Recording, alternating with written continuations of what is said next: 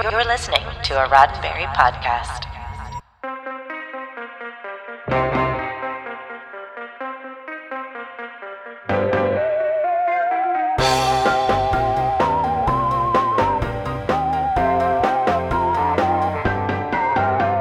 She's an actress with a laugh and smile that light up the room, but was told she would never make it.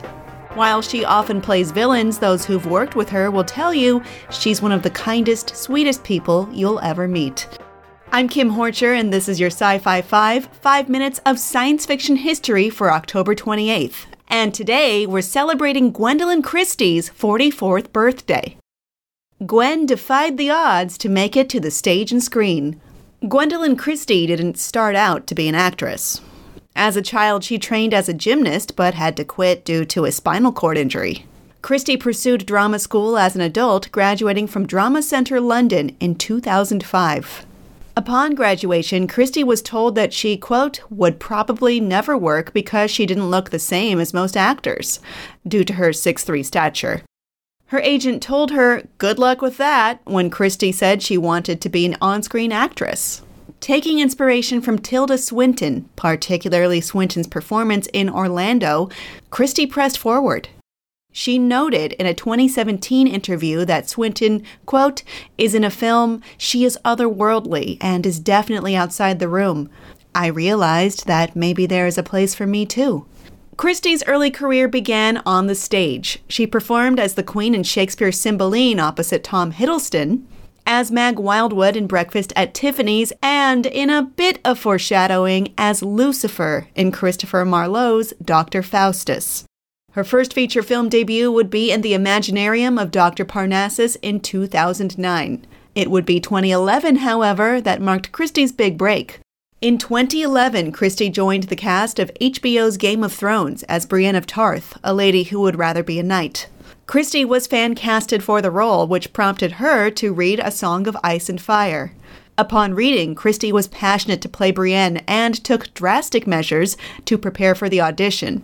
She started wearing unisex clothing, put on 14 pounds of muscle, and cut her hair. Author George R. R. Martin said that Christie won the role practically uncontested after a powerful audition where she showed up dressed as Brienne.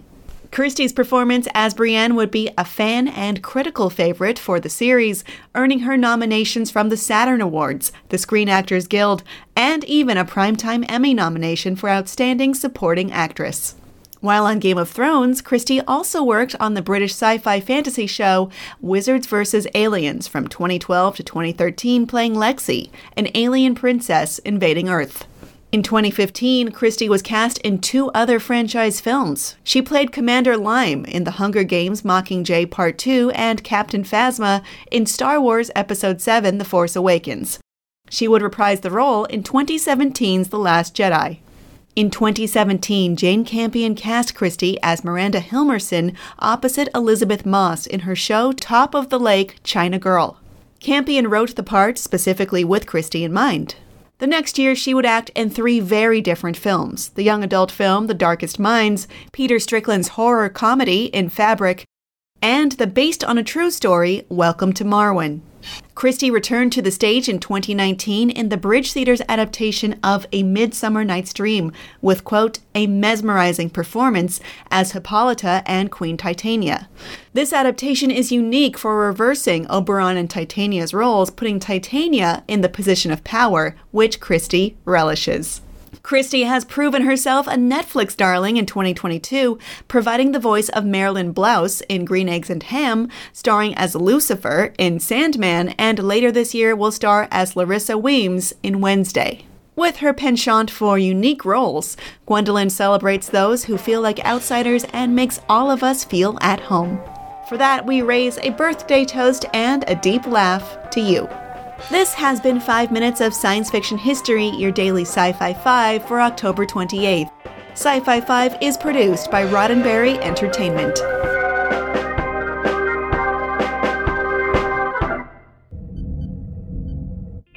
This is a Roddenberry podcast.